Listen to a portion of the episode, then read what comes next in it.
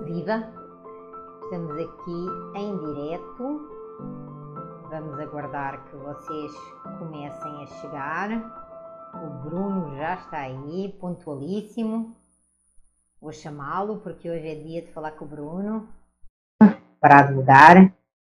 Verei o Bruno a entrar. Alô, Aí Dulce. Alô, Dulce. Oi! E aí, Bruno? Estou te ouvindo perfeitamente. E você Como vai? também? Tudo bom? Saudades, né? Aqui no tablet, eu dou aument- aumentado, ó, ligado, aumentado, ó, ligado. Tá. Hoje a novidade que nós temos aí para falar com vocês, que o Bruno cutucou aqui. Você está vendo bem? Opa. Eu acho, Acho que não fez muita diferença, não, mas tá bom. eu acho que você tem um, um cabo ou um fio à frente da tua tela, aí à frente da tua câmera. Ah. Isso, melhorou muito agora. Agora já está. E, Agora já saudade. É saudade. É verdade, muita saudade mesmo. Agora temos que cada vez mais começar a, a utilizar estes meios digitais para nos aproximarmos e Sim, ficarmos aí nesse, nesse outro mundo que estamos todos a construir. E que Exato. precisamos de novas competências e de novas ferramentas, não é, Bruno? Nossa, esse- o mundo digital entrou agora com tudo, né, Dulce? Aos resistentes, não há maneira de, de Não continuar como era, nem pensar. Estamos aí numa outra dimensão. E, e nós que vimos do. e que tem, tem muito a ver também com aquilo que tu me provocaste nós falarmos, eh, nós que vimos ainda da era do, do analógico, né, do Sim, preto e branco, verdadeiro e falso, estão muito numa lógica binária, o é, desafio eu, é maior. eu já tô com 36 anos. É, eu lembro quando eu vi o meu primeiro computador, eu já tinha uns 13 anos. 13, 14, era aquele, era um Windows, nem tinha Windows na verdade, era DOS ainda. Não. É, linguagem basic, né? sim, Você programava, você programava lá o Circle e o Music e o Beep, não era Music, era Beep, com dois pontos ou ponto e vírgula para fazer músicas. Era CD barra, eu lembro disso, CD Sim. barra, Win, para entrar no Windows depois. Eu estou uma década à tua frente, mas, mas também me lembro bem que na altura era, era foi, um- foi muito desafiador, mas tem vindo a questão da, da tecnologia e esta questão da principalmente da, da nossa relação com a tecnologia e da forma como nós nos comunicamos eh, com uns com os outros e usando a tecnologia, a trazendo novos conflitos também, não é? Exato, exato, com certeza. Hoje, in- in- inclusive, os, é, essa parte agora de crimes cibernéticos, né? O, o Brasil ainda está engatinhando nessa área, né, Dulce? O mundo, é o mundo. Mas para quem não conhece o, o, o Bruno, o Bruno é participante da Chave e, e aí nestas nossas lives que nós estamos a fazer, uma das, o Bruno é- tem, um, tem um percurso bem curioso, né? porque ele vem da, da área do ambiental, eh, das É. ciências ambientais e biológicas, e, e aí apaixonou-se pelo direito, e dentro do direito descobriu os métodos consensuais e acabou por se encontrar na chave. e estes nossos Sim. encontros, é isso, né, Bruno? Exato. Exato. Eu, eu, eu hoje sou o maior defensor da, da autocomposição e da, da mediação, porque acredito que é a melhor forma de resolver conflito é dando poder para as partes decidirem, e não delegar a um juiz, às vezes, que vai decidir de uma maneira que não vai agradar nenhuma das duas partes. Eh, e aí, dentro do projeto da chave, eh, para advogar na mediação, nós temos aí algumas questões que desenvolvemos e aprofundamos e tu tens aí algumas para nós aqui tratarmos hoje. Escolheste aí um tema é. bem, bem legal. Dulce, na verdade, é, a parte de comunicação não violenta e, e, a importância da comunicação foi a coisa que foi o que mais me surpreendeu na, no curso e depois quando eu fui para a prática também, mediando alguns conflitos aqui na comarca de Lavras, foi assim, é, é o diferencial. As pessoas, quando as pessoas aprendem a comunicar, é, é, fica mais fácil o chegar a uma composição.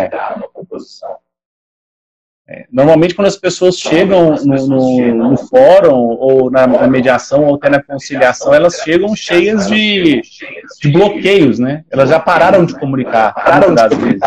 das vezes. Tá dando um retorno do setor, eu acho que...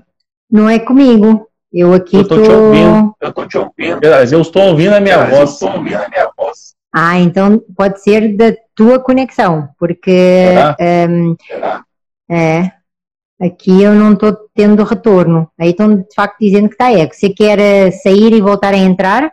Posso tentar? Posso tentar. Vamos lá. Tecnologia é assim Onde... mesmo. Você sai.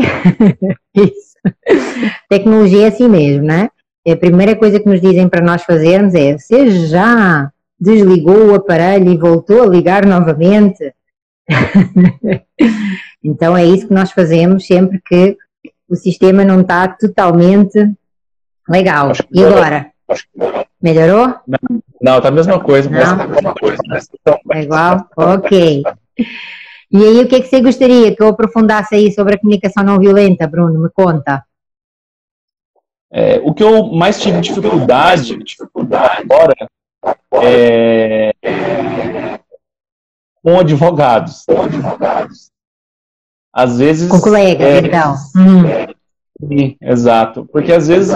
E qual, e qual a dificuldade? Era isso que eu tinha perguntado. Qual a dificuldade em concreto que você sentiu mais em relação a essa questão? Eu não sei se eles ficam com medo de fazer um acordo, eu não sei se eles, às vezes, não querem fazer um acordo, é, e às vezes eles a, a mediação mesmo atrapalha um. Tem como comunicar com eles para fazer eles entenderem o processo, processo. entender que às vezes o melhor é, é, é, perder um pouco de cada lado, mas conseguir finalizar a discussão e resolução. Ok. Quando nós falamos de comunicação, e em especial quando nós falamos de comunicação não violenta, nós precisamos desde logo de uh, escutar uh, a própria expressão, comunicação não violenta. Então já é algo que nós temos aí uma resistência. Como assim não uhum. violenta? Isso significa que eu estou a fazer uma comunicação violenta. E a palavra violenta, socialmente falando, tem uma conotação uh, que dentro daquela lógica que nós falávamos binária, é uma conotação má, e dentro de uma conotação jurídica, ela também não é positiva. E por isso, desde logo, nós temos aí uma primeira resistência. Quando nós aprofundamos o termo comunicação não violenta, e aí o pai do termo é de facto Marshall Rosenberg, eh, uhum. ainda assim, nós precisamos de entender que nestas coisas não existe só um único pai. Uh, Alves já falava sobre a importância da escutatória. Então nós precisamos de ir um pouco lá mais atrás, no meu entender, para identificar o que, que é isso, afinal, da comunicação. E dentro da comunicação, quais é que são os elementos que nós temos que fazem com que nós tenhamos resistência a algumas formas ou a alguns modos de comunicar e com que uh, haja uma opção, uma escolha por outros que trazem uh, maior agressividade, que trazem maior imposição e que trazem menos acolhimento e que aqui entre nós em concreto elas não trabalham a questão da empatia, grosso modo. Uh, e aí o que é que eu quero dizer com isto? Uh, quando nós falamos em comunicar e quando nós falamos em trazer para o outro aquilo que efetivamente nós queremos transmitir, nós precisamos de também identificar, principalmente na área jurídica, ou seja, principalmente nos profissionais do direito, sejam eles advogados, Ministério Público, Defensoria Pública ou até mesmo a magistratura, uh, aquilo que é a formação que receberam sobre comunicar. Porque nós tivemos lá, quando tínhamos 10, 11 anos, as primeiras aulas sobre comunicação, onde aquilo que nós aprendemos foi uh, o mapa da comunicação, emissor, receptor, canal, mensagem, feedback, ruídos, ou seja, os elementos tradicionais da comunicação, mas isso não significa que nós aprendemos a comunicar. E dentro desta lógica, uh, aquilo que o Marshall, e estudar Marshall Rosenberg é, é muito interessante, uh, porque ele não só traz o aprofundamento dos conteúdos e dos conceitos uh, para uma boa comunicação, para uma comunicação efetiva, uma comunicação eficaz, que eu pessoalmente gosto mais de utilizar o termo de comunicação empática, porque é disso que nós precisamos de falar. É uma comunicação que dentro dela ela traz um cariz de empatia. E aí nós precisamos de desmistificar outro conceito, porque por norma a empatia é socialmente entendida como sentir a dor do outro, uh, pôr no lugar do outro. E isso uh, eu digo que é humanamente impossível, porque nós somos seres distintos e mesmo que tenhamos passado pela mesma experiência, a forma como nós sentimos essa experiência também é diferente. E aí, então, o que é, que é isso da empatia? E aí eu diria uh, que também, de alguma forma, nós conseguimos aprofundar essa situação quando lemos sobre o tema, que nós temos, em primeiro lugar, a questão da necessidade de criar conexão, e em segundo lugar, nós precisamos também de, gerir, de gerenciar, de criar uma, nessa conexão, uma relação de uh, honestidade, ou seja, de genuinidade. Nós precisamos de nos conectar com o outro, não necessariamente com uh, dizendo que eu sei o que ele está a sentir, eu sei porque, porque por, pela situação que ele passou, mas sim em concreto por eu me disponibilizar para ter essa escuta, essa escuta ativa, essa escuta interventiva de entender aquilo que o outro está a dizer. Então, quando tu falavas que, ah, na maioria da, da questão dos advogados, eles em particular não são, um, ah, trazem uma comunicação que é uma comunicação mais agressiva, e eles não estão disponíveis para o consenso, não é? Então, vamos lá. Uh, e tu alertaste exatamente para o ponto. E o ponto é medo. Qual o medo que nós temos, qual o medo que esses advogados têm. E aí é a segunda situação. Ter medo socialmente é considerado como um ato de força? Não é. É considerado Não. como um ato de fraqueza. Não. É considerado como uma fragilidade, certo? E essa uhum. fragilidade, socialmente e profissionalmente, ela é vista como um ponto fraco. Isso significa que ninguém vai dar parte fraca. Logo, ninguém vai dizer que tem medo. Que tem medo porque desconhece esse método consensual, que tem medo porque acha que se chegar a um acordo demonstra fraqueza de não ter sabido impor uma solução vantajosa para o seu cliente. Ou seja, existem vários medos. E aquilo que nós precisamos então de trabalhar, do, pelo menos do meu ponto de vista, é a questão de que comunicar é algo que precisa de deixar de ser uh, enxergado, que precisa deixar de ser visto como uma competência inata. Uh, comunicar precisa de deixar de ser visto como óbvio. Ou seja, ah, eu sei falar, eu sei comunicar. Não. Eu sei falar significa que eu tenho um elemento da comunicação. Agora, eu preciso de desenvolver aquele que é o elemento mais importante, que é eu ter certeza de que a pessoa com quem eu estou a comunicar, ela consegue efetivamente entender a mensagem que eu pretendi transmitir.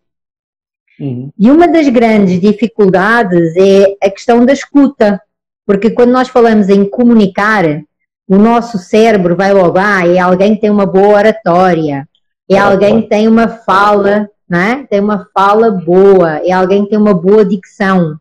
Mas comunicação não é isso.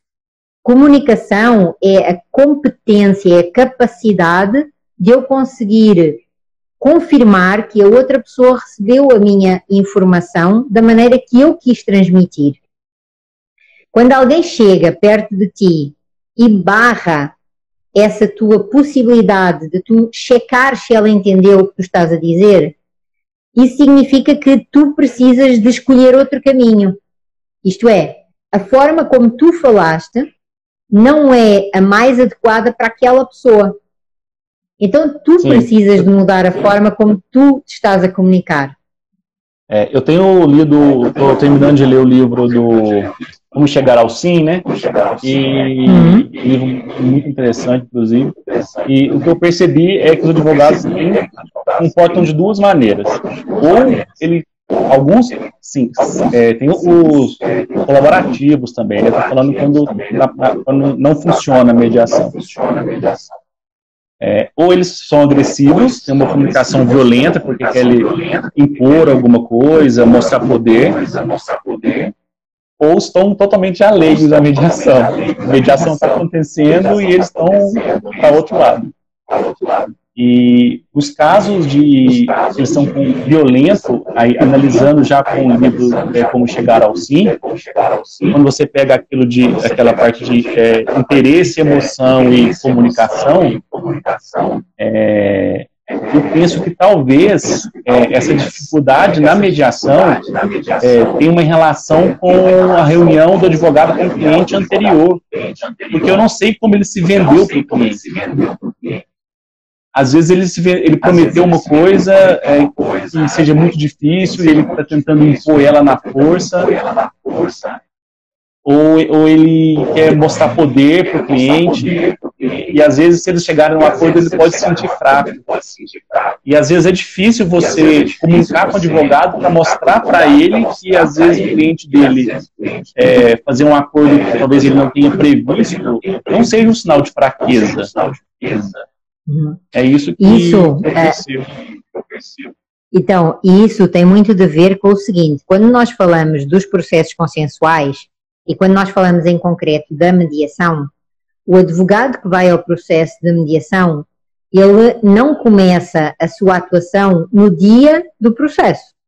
Ele Exato. começa a sua atuação exatamente como tu estás a dizer, lá com a primeira reunião com o cliente, e com a reunião com o cliente da parte ex-adversa, ou seja, com aquele cliente que representa os outros intervenientes, com aquele advogado que representa os outros intervenientes, as outras, os outros envolvidos na situação. E, e essa, essa questão de uh, como ele reage, se ele reage de uma forma, às vezes até autoritária, ou se ele reage de uma forma completamente desconhecedor ehm, daquilo que é o processo de mediação, intransigente, intransigente também, uh, aquilo que cumpre a nós identificar, que essa é uma das questões que nós também temos, nós temos a tendência sempre para colocar no outro a responsabilidade, a culpa, ou seja, ehm, é o outro que é intransigente, é o outro que é resingão, uh, é o outro que é culpado por nós não conseguirmos ter uma comunicação acessível e saudável e construtiva, quando na verdade aquilo que nós precisamos de fazer é, primeiro, trabalhar esse, esse tipo de comunicação empática, uma comunicação não violenta, primeiro conosco, em nós, interiorizar aquilo que são não só os conceitos da comunicação não violenta, mas o próprio método, o processo da comunicação em si, as etapas da comunicação e porque é que ele funciona dessa maneira, e aí Marshall de facto traz essa metodologia uh, que ela é muito uh, fácil de apreender e de colocar em prática. E depois disso, nós precisamos de a colocar em prática exatamente com as pessoas que nós escutamos que estão a utilizar uma comunicação não violenta, uma comunicação violenta. E aí, uma das formas que nós temos de fazer isso é através de uma recontextualização, ou seja, quando nós damos o feedback à pessoa do que escutamos, transformando aquilo que nós escutamos, que ela nos disse de uma forma violenta, transformando numa forma não violenta. E com isso criando a tal conexão que eu te falava ao início. Porque se nós não criarmos a conexão com o outro, esse distanciamento, ele vai continuar a ser um fosso que nós não vamos conseguir construir nada com o outro. Porque é, e é possível, é, possível reverter isso durante a mediação, eu concordo.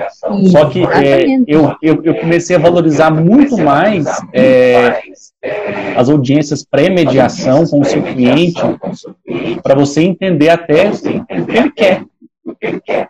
Sim. Porque às vezes eles, eles, precisam de um sentimento, por exemplo, ele precisa de manter o contato, manter uma boa relação com a parte, talvez seja mais interessante e o cliente quer mais do que manter um imóvel, por exemplo. E aí, o que é muito interessante, que eu pelo menos considero que de facto faz toda a diferença na prática da advocacia, exatamente nessa reunião com o cliente, é que isto que eu estou a dizer, que eu posso aplicar com o outro advogado com o qual está a ser difícil uh, ultrapassar aquela situação e até num momento prévio ao processo de mediação, numa negociação, também eu posso utilizar com o meu cliente. Isto é, quando o cliente chega e ele chega com um discurso uh, em que ele vem com aquele, naquele estágio de, de resingão, não é? Que ele traz muito mimimi, que ele traz muita poluição na fala dele, que ele traz muita poluição na história que ele conta, uh, nós não vamos poder, como advogados, desvalorizar esse sentimento que ele tem, porque é de sentimento que está aí, não é? A emoção está ali, às vezes até é sentimento, que é algo mais profundo ainda. Mas aquilo que nós vamos precisar de entender é que se ele traz um discurso de culpabilizar todo o mundo, mas ele não traz nesse discurso também alguns elementos da sua autorresponsabilização em relação àquela situação, nós precisamos de identificar esse, essa emoção, identificar esse sentimento e comunicarmos com a mesma. Isso é que é empatia. É? Isso é que é esse trabalho de criar essa conexão, essa relação entre advogado e o seu cliente. Se nós conseguirmos fazer esse, dar esse passo através da questão da observação da situação em concreto, através da identificação da interdependência na relação. E como é que essa interdependência ela tem consequências para a frente, ou seja, uh, como é que isso impacta relativamente ao futuro uh, do nosso cliente em relação àquela situação em, concreto, como é que, como é que ele pretende desenvolver se ele não conseguir negociar, se ele não conseguir construir uma solução ou via conciliação ou via mediação, quais é que são as outras alternativas que ele tem. Então, tudo isso uh, está relacionado com a comunicação, porque uhum. a comunicação ele, ele, é o primeiro ponto para que uh, os intervenientes olhem uns para os outros e decidam mudar. Como tu estavas a dizer, é possível reverter. Então, é possível, sim, só que o trabalho é, é muito mais árduo quando você tem uma pré-mediação bem feita. É esse o ponto. É. E, e, quando tu tens um advogado de um lado é, que ele já tem um preparo maior é, relativamente ao outro, aquilo que é necessário identificar e aquilo que é necessário também aí fazer é equilibrar os intervenientes. Uh, isto no sentido de que, se eu, como advogada, chego ao processo de mediação, imagina, por exemplo, eu, como advogada, consigo chegar ao processo de mediação porque, de alguma forma, ele foi, entre aspas, imposto ao outro Sim. lado, porque o outro lado não Sim. aceitava vir para a mediação comigo, mas ou eu acionei a Câmara e, entretanto, a Câmara enviou uma carta convite e ele sentiu-se pressionado para vir à mediação, ele e os outros intervenientes, ou eu inclusive até judicializei e dentro dessa judicialização eu já solicitei a realização de uma mediação e ela vai acontecer no âmbito do processo já instaurado. Então, eu tenho aí várias né, opções. Né, e aí as duas partes chegam sem, sem ter. Mas a, a minha questão mas a, a, minha questão é eu atuar sempre dentro desta lógica e deste pensamento de que eu sou advogada consensual, então eu estou no processo como advogada consensual. Mas a barreira é a barreira com o outro lado. Então, se não houvesse barreira, não havia problema, não havia conflito. E, e essa é uma questão que nós também precisamos de desmistificar. Porque, por norma, também, eh, não só em termos sociais, como em termos comuns e correntes, o conflito, maioritariamente, ele ainda é enxergado como algo ruim. Ele ainda não é enxergado como aquela situação que é inevitável na relação e no relacionamento das pessoas. E que possibilita é? boas então, mudanças, né? E que possibilita o desenvolvimento de várias, de várias oportunidades. Agora, Exato. quando isso começa a escalar e na comunicação começa a haver uh, acusações, começa a haver xingamento, começa a haver, inclusive, até uh, formas de comunicação também elas violentas, uh, agressões Sim. verbais, que está tipificado como crime, uh, isso significa que nós precisamos de trabalhar mais a comunicação. e por isso é que, quando nós falamos em comunicação não violenta e falamos no processo ou falamos na, nas etapas de como trabalhar uma comunicação não violenta, uma das primeiras é a questão da observação. E esse, eu diria que é um dos maiores desafios para a humanidade em geral uh, e especialmente para os advogados uh, e para as advogadas, porque quando nós falamos de observar dentro deste conceito de comunicação não violenta, uh, nós estamos a falar de identificar de uma forma descritiva e não julgadora. E aquilo que nós temos, a primeira tendência que nós temos quando temos a voz para falar sobre uma situação é rotular, é? é? colocar rótulos na pessoa. Uh, e nós colocamos rótulos na pessoa, nós não vamos ao problema.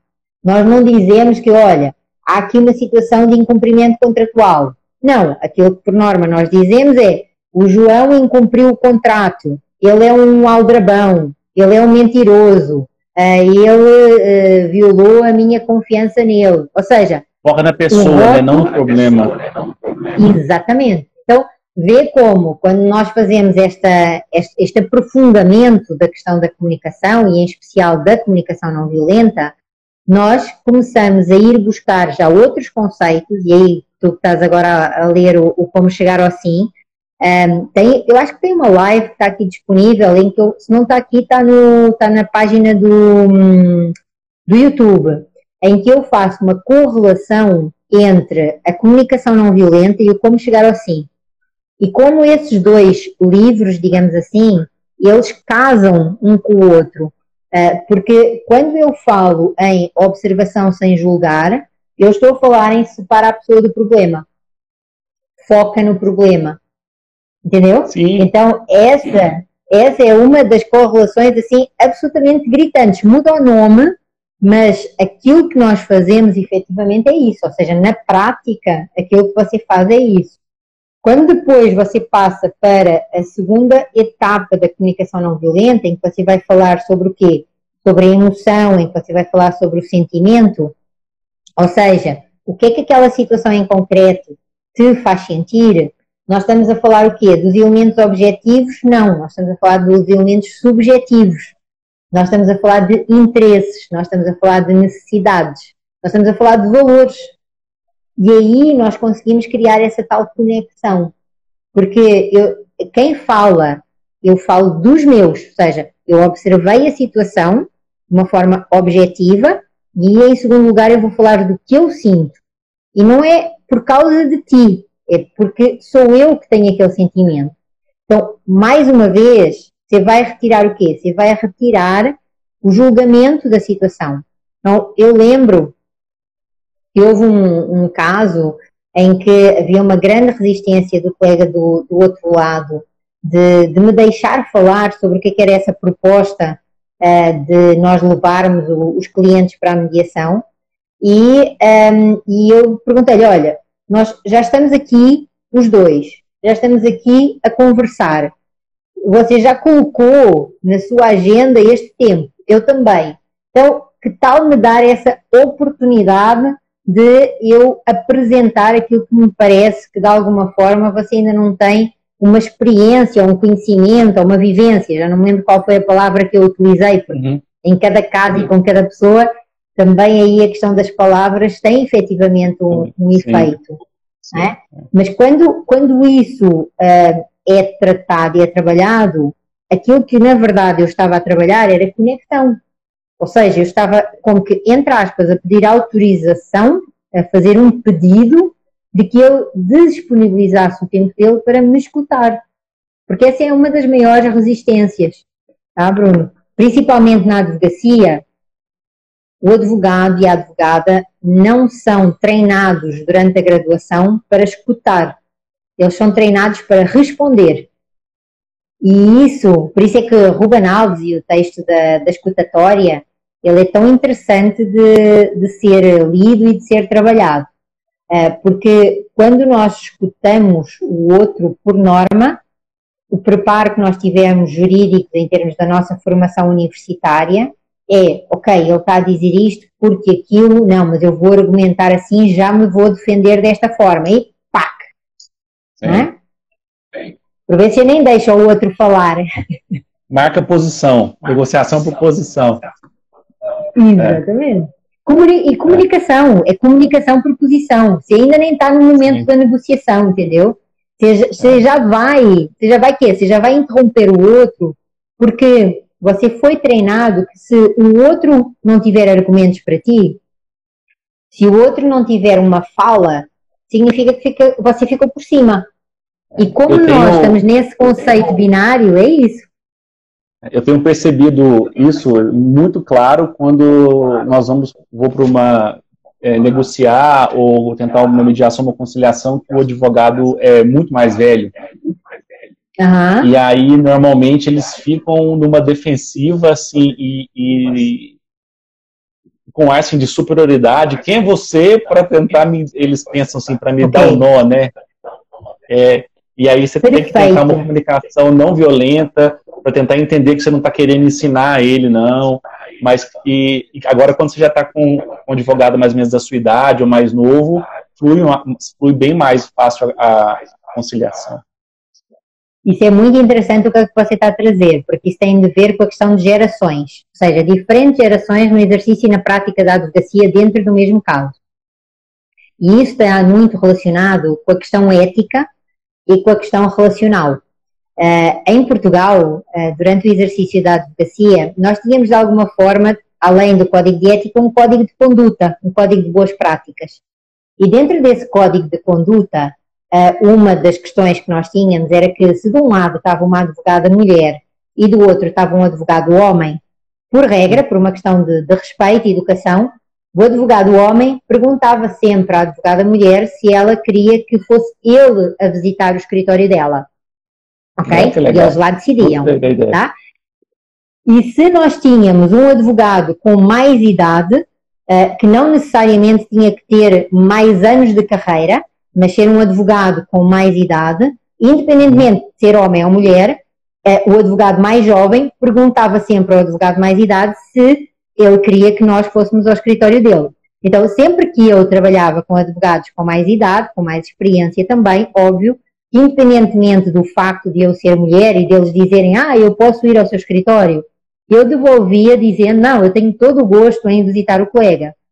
Então, isso tinha muito de ver com essa questão, não de vassalagem, mas de respeito. Uh, Sim, e isto para te dizer o quê? Isto para te dizer o quê? Que nessa questão que tu estás a, a trazer, dessa diferença de geracional e de, ah, é um advogado jovenzinho, uh, não tem experiência nenhuma, não tem maturidade, tudo mais. O que é que faz o diferencial? Uh, pelo menos do meu entender e da minha experiência e da minha prática, é nós sermos genuínos. Isto é, nós demonstrarmos efetivamente pelas nossas palavras uh, como é que nós nos vamos comunicar e como é que nós nos vamos posicionar. Nesse sentido, Uh, mesmo que o advogado, se eu sinto que o advogado é mais velho e ele está de alguma forma a desautorizar-me, eu vou arranjar uma forma de comunicar como? Observando que, olha, eu entendo que você tem muito mais anos de experiência, tem muito mais anos de prática do que eu. Mas de facto, na minha geração, a forma como nós uh, estamos a praticar a advocacia ou a querer praticar a advocacia tem uma visão diferente. Eu não estou a dizer que é uma visão melhor ou pior, só estou a dizer que é uma visão diferente. E por isso eu gostava que você me desse uma oportunidade para eu lhe poder demonstrar qual é a minha visão e como é que eu considero que nós os dois podemos ajudar os nossos clientes. O que é que você acha? Você tem essa disponibilidade para mim?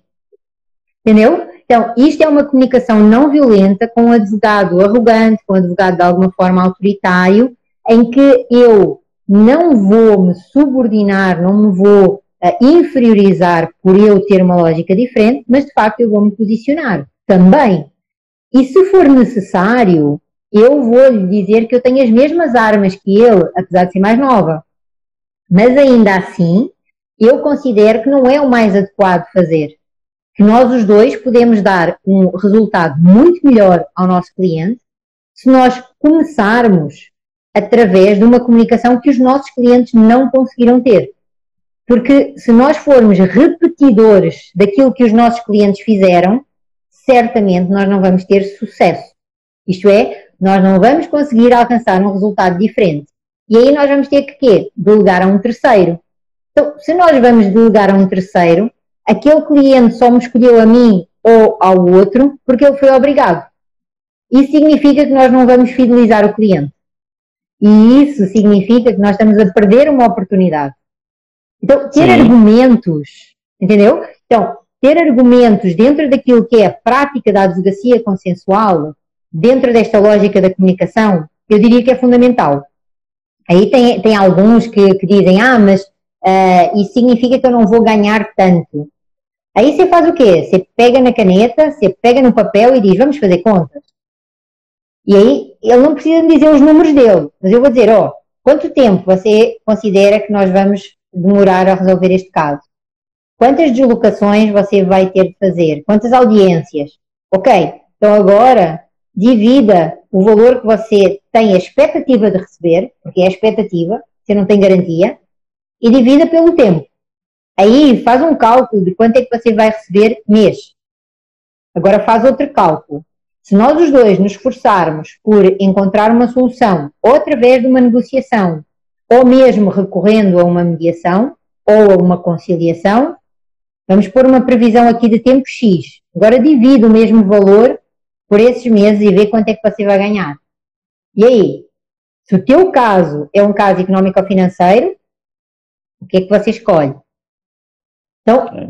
movê-lo movê-lo para essa, para essa reflexão, provocar a reflexão no fundo. Eu diria que é necessário provocar a reflexão com respeito pelo tempo dele. Porque não é fácil aqui entre nós eh, mudar de um mindset para o outro num estalar de dedos. Não. Não é, não é fácil. Você precisa de, de quê? Você precisa de ter uh, não só tempo para interiorizar essa mudança, mas você também precisa de ter tempo para interiorizar os conceitos. E esse é assim, o grande diferencial, penso eu. Sim, não, é, olha você ver, eu participei de uma audiência de, de mediação, onde estava em disputa ali, era uma pensão alimentícia, é, alimentícia e uma, de uma, da filha do, do, do, de um rapaz, e essa menina já tinha passado dos 18 anos, mas ela estava cursando uma faculdade. E uma situação pandêmica realmente, o, o pai não estava mais conseguindo é, é, ter tanto dinheiro para. Ele tinha mais, mais filhos, né? Então ele não conseguia mandar pensão para ela. Mas ele ainda tinha obrigação legal de pagar a pensão para ela. E eu tentando conciliar, era um caso assim, super emblemático, que a menina nunca, nunca tinha visto o pai viu a primeira vez na sessão de mediação, estava uma tensão muito tensa, inclusive pela da menina, muito emocionada, e o pai, assim, meio frio, meio fechado, entendo o sentimento dele, mas o advogado do, do, do, do pai foi uma coisa que me surpreendeu, porque ele estava intransigente, ele não aceitava pagar mais nenhum centavo para a menina, e uma coisa assim que não faz sentido, porque se nós não chegássemos a um acordo, o juiz é, é, com certeza ia determinar uma pensão para ele, né, para ele pagar, e ele simplesmente falou, não, não tem problema, se eu não vou pagar, o meu cliente não vai pagar, e se precisar ir para cadeia, ele vai. Eu falei, é sério isso? Como assim? eu, eu não, realmente tem uma, umas coisas que é difícil a gente entender e tem não. que ter muita habilidade, Dulce. Muita, muita é habilidade. É a questão é exatamente essa. É, é, identificar que na advocacia, a advocacia ela é uma atuação e uma atividade que ela é um dos pilares da, da justiça, mas ela também, de alguma forma, e da, da questão da, da, relação social e de toda a questão também de, de uma democracia mais equilibrada ou mais justa possível, mas quando nós estamos a falar da prática da advocacia, por norma, por variadíssimos fatores, não, não importa aqui estar a, a aprofundar, mas por variadíssimos fatores, ela não foi é, construída na lógica da resolução da situação, da resolução efetiva. Ela foi construída na lógica de tomar vantagem em relação ao outro e pensar de uma forma individual. E por isso é que nós temos uma, quê? uma atitude competitiva. Porque a atitude competitiva é aquela em que só um ganha. E se o outro está a ganhar, isso significa que eu vou perder. E, portanto, eu não posso perder. Então, se essa é a minha consequência, eu vou dizer, olha, eu estou disposto a tudo, inclusive eu estou disposto a ir para a cadeia. Porquê? Porque eu tenho certeza absoluta que com aquilo que eu recebo, ninguém me vai colocar na cadeia. Então, Sim, mas o, é, essa... até o cliente dele não queria ir para a cadeia. Quando ele falou isso, eu consegui enxergar, ver a emoção dele e falar, não, eu não quero ir para a cadeia. Mas, mas... mas, a estratégia do advogado não era essa. A estratégia do advogado era: eu vou ser autoritário aqui e eu vou colocar Sim. todas as minhas ferramentas em cima da mesa, inclusive o ir para a cadeia, porque eu sei que o meu cliente não vai. Entendes? E quando isso não é aquilo que o próprio cliente pensa. Então, dentro dessa lógica, qual, quais é são as questões que nós aí poderíamos pegar? Primeiro, quando nós falamos de uma comunicação e quando nós falamos de uma comunicação não violenta, em primeiro lugar, nós precisamos de fugir das posições. Então, a questão não é pagar ou não pagar. A questão não é ir para a cadeia ou não ir para a cadeia. A questão é convivência e relação. Quando tu mudas o foco do tema, quando tu dizes, olha, eu vim aqui com a minha cliente porque ela em concreto, ela tem uma vida, ela tem uma situação em que ela ainda não tinha tido nenhum contato com o pai e por isso Exato. ela quer falar sobre qual é que é a possibilidade de convivência com este pai e ela quer também trabalhar qual é que é a possibilidade deste pai auxiliá-la na sobrevivência dela. Então vê como as palavras convivência e sobrevivência é muito diferente de pensão e visitas. E isso tem a ver com neurolinguística, que está relacionado com comunicação não violenta. Ok? Então, quando tu mudas uh, dentro da neurolinguística, quando tu utilizas expressões que querem dizer a mesma coisa, mas a forma como elas são escutadas gera uma reação diferente, isso vai também trazer o quê? Uma ação diferente. Uma ação diferente, certamente, daquele pai, uma ação diferente, certamente, também daquele advogado. E aí, tu como que uh, não é minimizar a estratégia dele, mas tu fazes com que ele, com que ele sinta que a estratégia dele é ok, mas sinta que na estratégia dele ele não pensou em tudo. Então é começar assim, olha, ok. No cliente. Certo. Certo, então vamos lá. Uma das alternativas é essa, ele não paga nada, e inclusive ele até pode ir preso e ele até está confortável com isso. Tá, essa é uma das alternativas. Mas vamos pensar em outras possibilidades e vamos verificar o que é que de facto de cada um dos intervenientes uh, é importante, qual é que é a relevância que cada um deles dá a determinadas situações, porque e aí é muito interessante o quê? Tu, como advogado que representas um lado, teres bem claro com o teu cliente o que é que ela quer, e existe a possibilidade, se ela não está ainda muito confortável, de ser solicitado um intervalo por exemplo, durante o procedimento de mediação. É. Então, e, essa é uma, aconteceu. possibilidade. É, então, mas o, o, o, que eu me, eu, o que eu percebi no caso, é, Dulce, foi é que realmente a menina estava bastante emocionada, mas porque na verdade eu nunca, nunca tinha visto o pai, né? E, e o pai, assim, é, foi assim, foi, acho que foi a mais triste que eu vi na minha vida, porque o pai falava, falou na frente da menina várias vezes que não, que não, que conheceu a mãe dela uma noite e que foi um erro mesmo, que ele não queria. É, ele, ele é homem, então ele arca com as consequências do erro dele, pagando a pensão na, na lógica dele, mas que ele não tinha interesse, não tinha convivência, nunca tinha convivido com ela. E assim, realmente ele demonstrou, isso foi, nem foi o advogado, foi o pai, que ele não queria ter nenhum tipo de, de, de é, é, contato. É. Nesse caso eu era mediador, né? Eu estava na mediação, não estava na. não uhum. sou advogado ainda, né? Sou estudante. Mas é, foi uma, um caso que eu achei extremamente difícil, porque eu não sabia. Eu, como o pai já tinha marcado, eu, eu não quero ter contato, eu quero resolver o caso financeiro, mas eu não quero mais, não quero ter contato com ela, foi um erro da minha vida. Eu não, eu não, eu não soube como lidar com esse, com esse caso.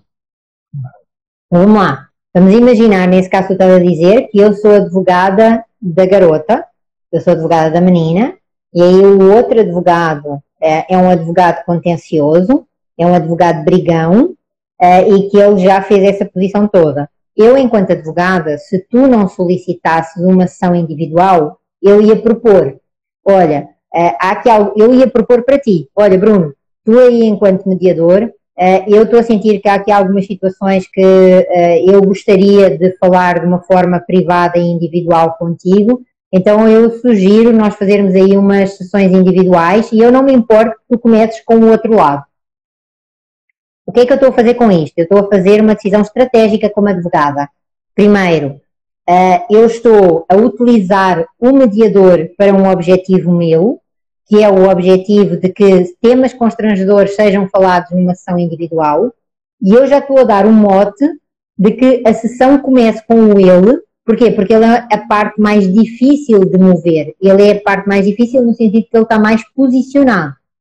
E que Sim. se ele for para a mediação primeiro, tu depois vais ter um encontro comigo e, se necessário, tu tens um segundo encontro individual. Então, com isso, tu consegues ir trabalhando as posições, identificando quais os interesses e as necessidades que estão para lá daquilo que está a ser manifestado e desenrolares. Se tu começares comigo, eu vou o quê? Eu vou de uma forma não constrangedora para a minha cliente dizer, Bruno, para a minha cliente magoa demais quando ela escuta o pai dela, que ela nunca tinha visto até hoje, dizer aquilo que ela, que ela acabou de dizer. Então, é óbvio que a questão económica ou financeira está em cima da mesa, é óbvio que a questão da aplicação do direito está em cima da mesa, mas há questões que nós sabemos que só através do processo de mediação nós conseguimos ultrapassar e por isso nós contamos com a tua ajuda. Entendeu? Então, isto é uma linguagem, é uma comunicação de um advogado consensual treinado e preparado para esse processo. Eu não vou entrar em conflito com o outro advogado e eu não vou responder. E quando ele diz que ele não se importa que o cliente vai preso, eu nem vou reagir tão pouco.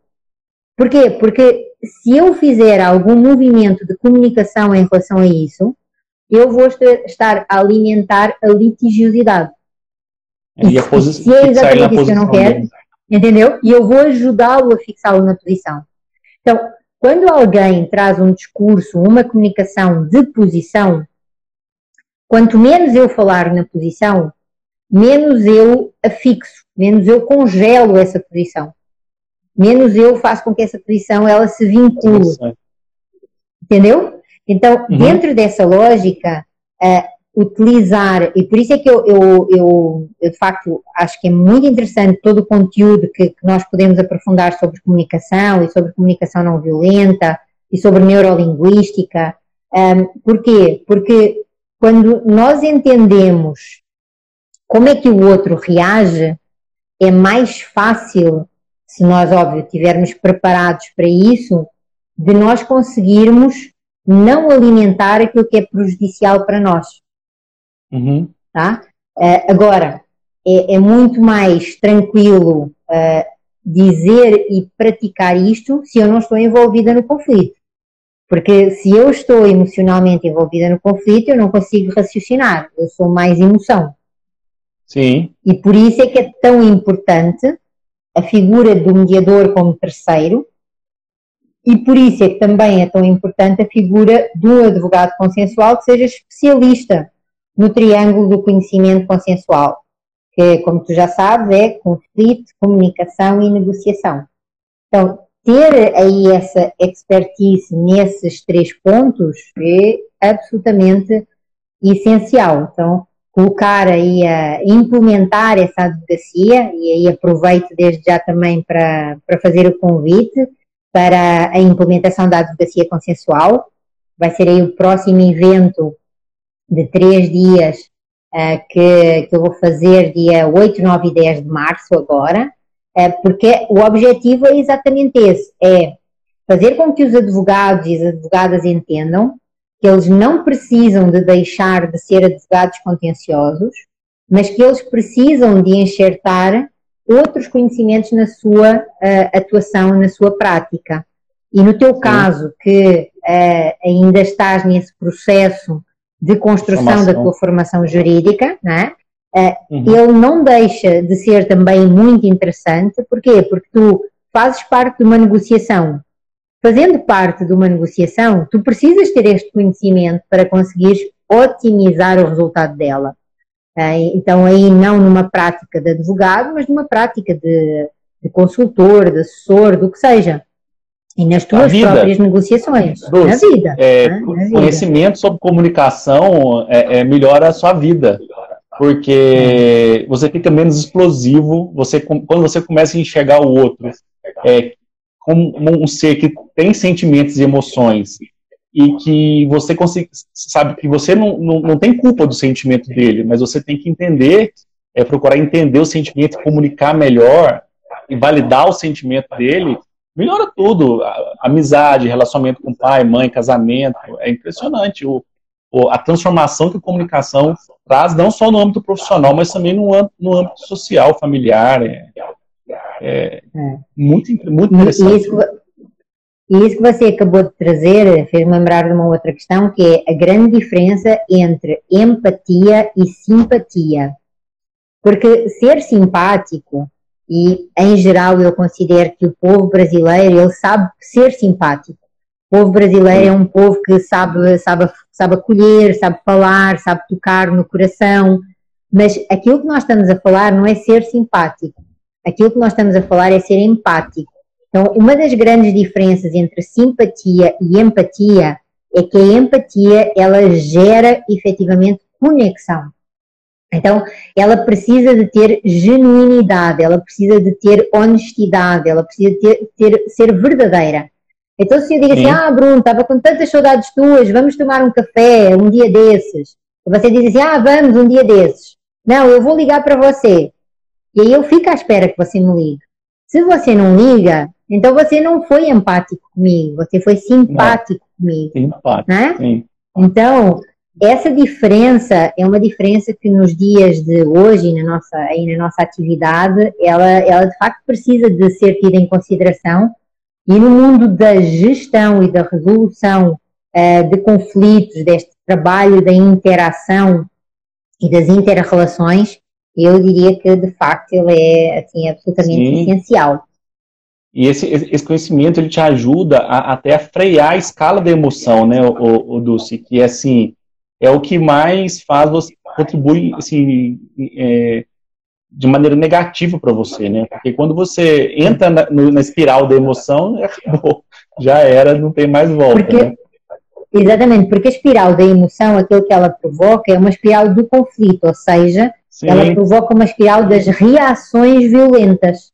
E quando Sim. há uma reação violenta, por regra, do outro lado, há o quê? Há uma contra-reação. Então a ação gera reação e por aí vai, até que aquilo que de facto vai acontecer é que depois você deixa de saber onde é que está a origem do conflito. Onde é que, quem, onde é que nasceu? Foi o ovo ou foi a galinha que nasceu primeiro, né? Você não sabe. E, e aí, quando isso acontece, isso precisa de friar. E muitas das vezes dar esse primeiro passo de friar também é visto socialmente como um ponto fraco. E é, são esses conceitos que nós precisamos aí de, de desmistificar, de trabalhar e de aprofundar. Então, uh, eu acredito que não só através da chave, mas também através agora da, da advocacia consensual em ação e da própria implementação da advocacia consensual. Uh, o trabalho que nós temos estado a fazer é esse, os, os vídeos e o conteúdo que, que, eu tenho aí disponibilizado também acredito que vai ajudar todos aqueles que têm interesse por este tema.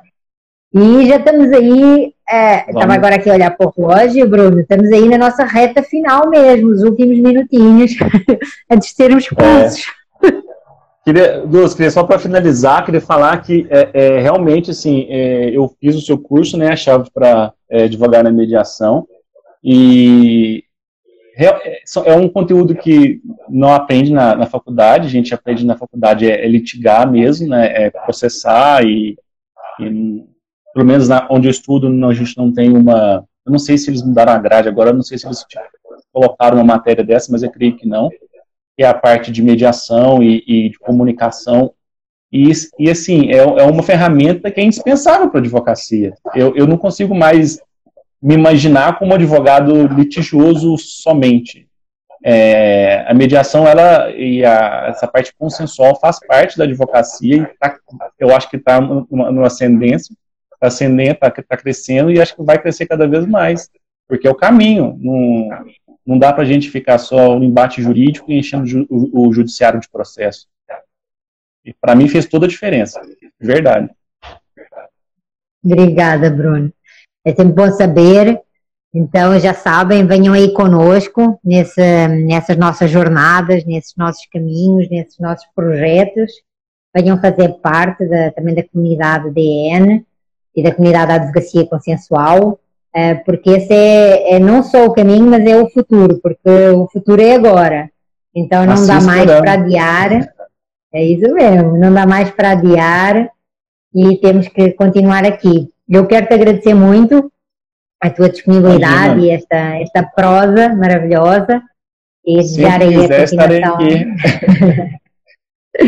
continuar aí nessa, nessa nossa jornada de trabalho e também de, de, que nós precisamos de nos apoiar uns aos outros. Então, advogados, mediadores, conciliadores, todos juntos, eh, porque só todos juntos é que nós de facto vamos conseguir fazer com que haja esta mudança efetiva e de uma forma real. Então, recebem o meu forte abraço. Muito obrigado. Um beijo grande. Muito Abraço obrigada também. Está aí também, né? Na live tem 13 pessoas. Isso Obrigado aí. a todo mundo. aí. Obrigada, obrigada a todos que estiveram aqui conosco. Um grande e forte abraço e aqueles que nos vão ficar a ver, que esta live vai ficar também disponível no IGTV. E aí vamos continuando a conversar e a trabalhar para mudar e para, como eu costumo também dizer, transformar sonhos em realidade. Esse é o nosso objetivo e eu conto com todos vocês para que essa missão seja possível. Beijo. Até mais. Tchau, Bruno. Tchau, tchau. Até mais. Tchau, tchau.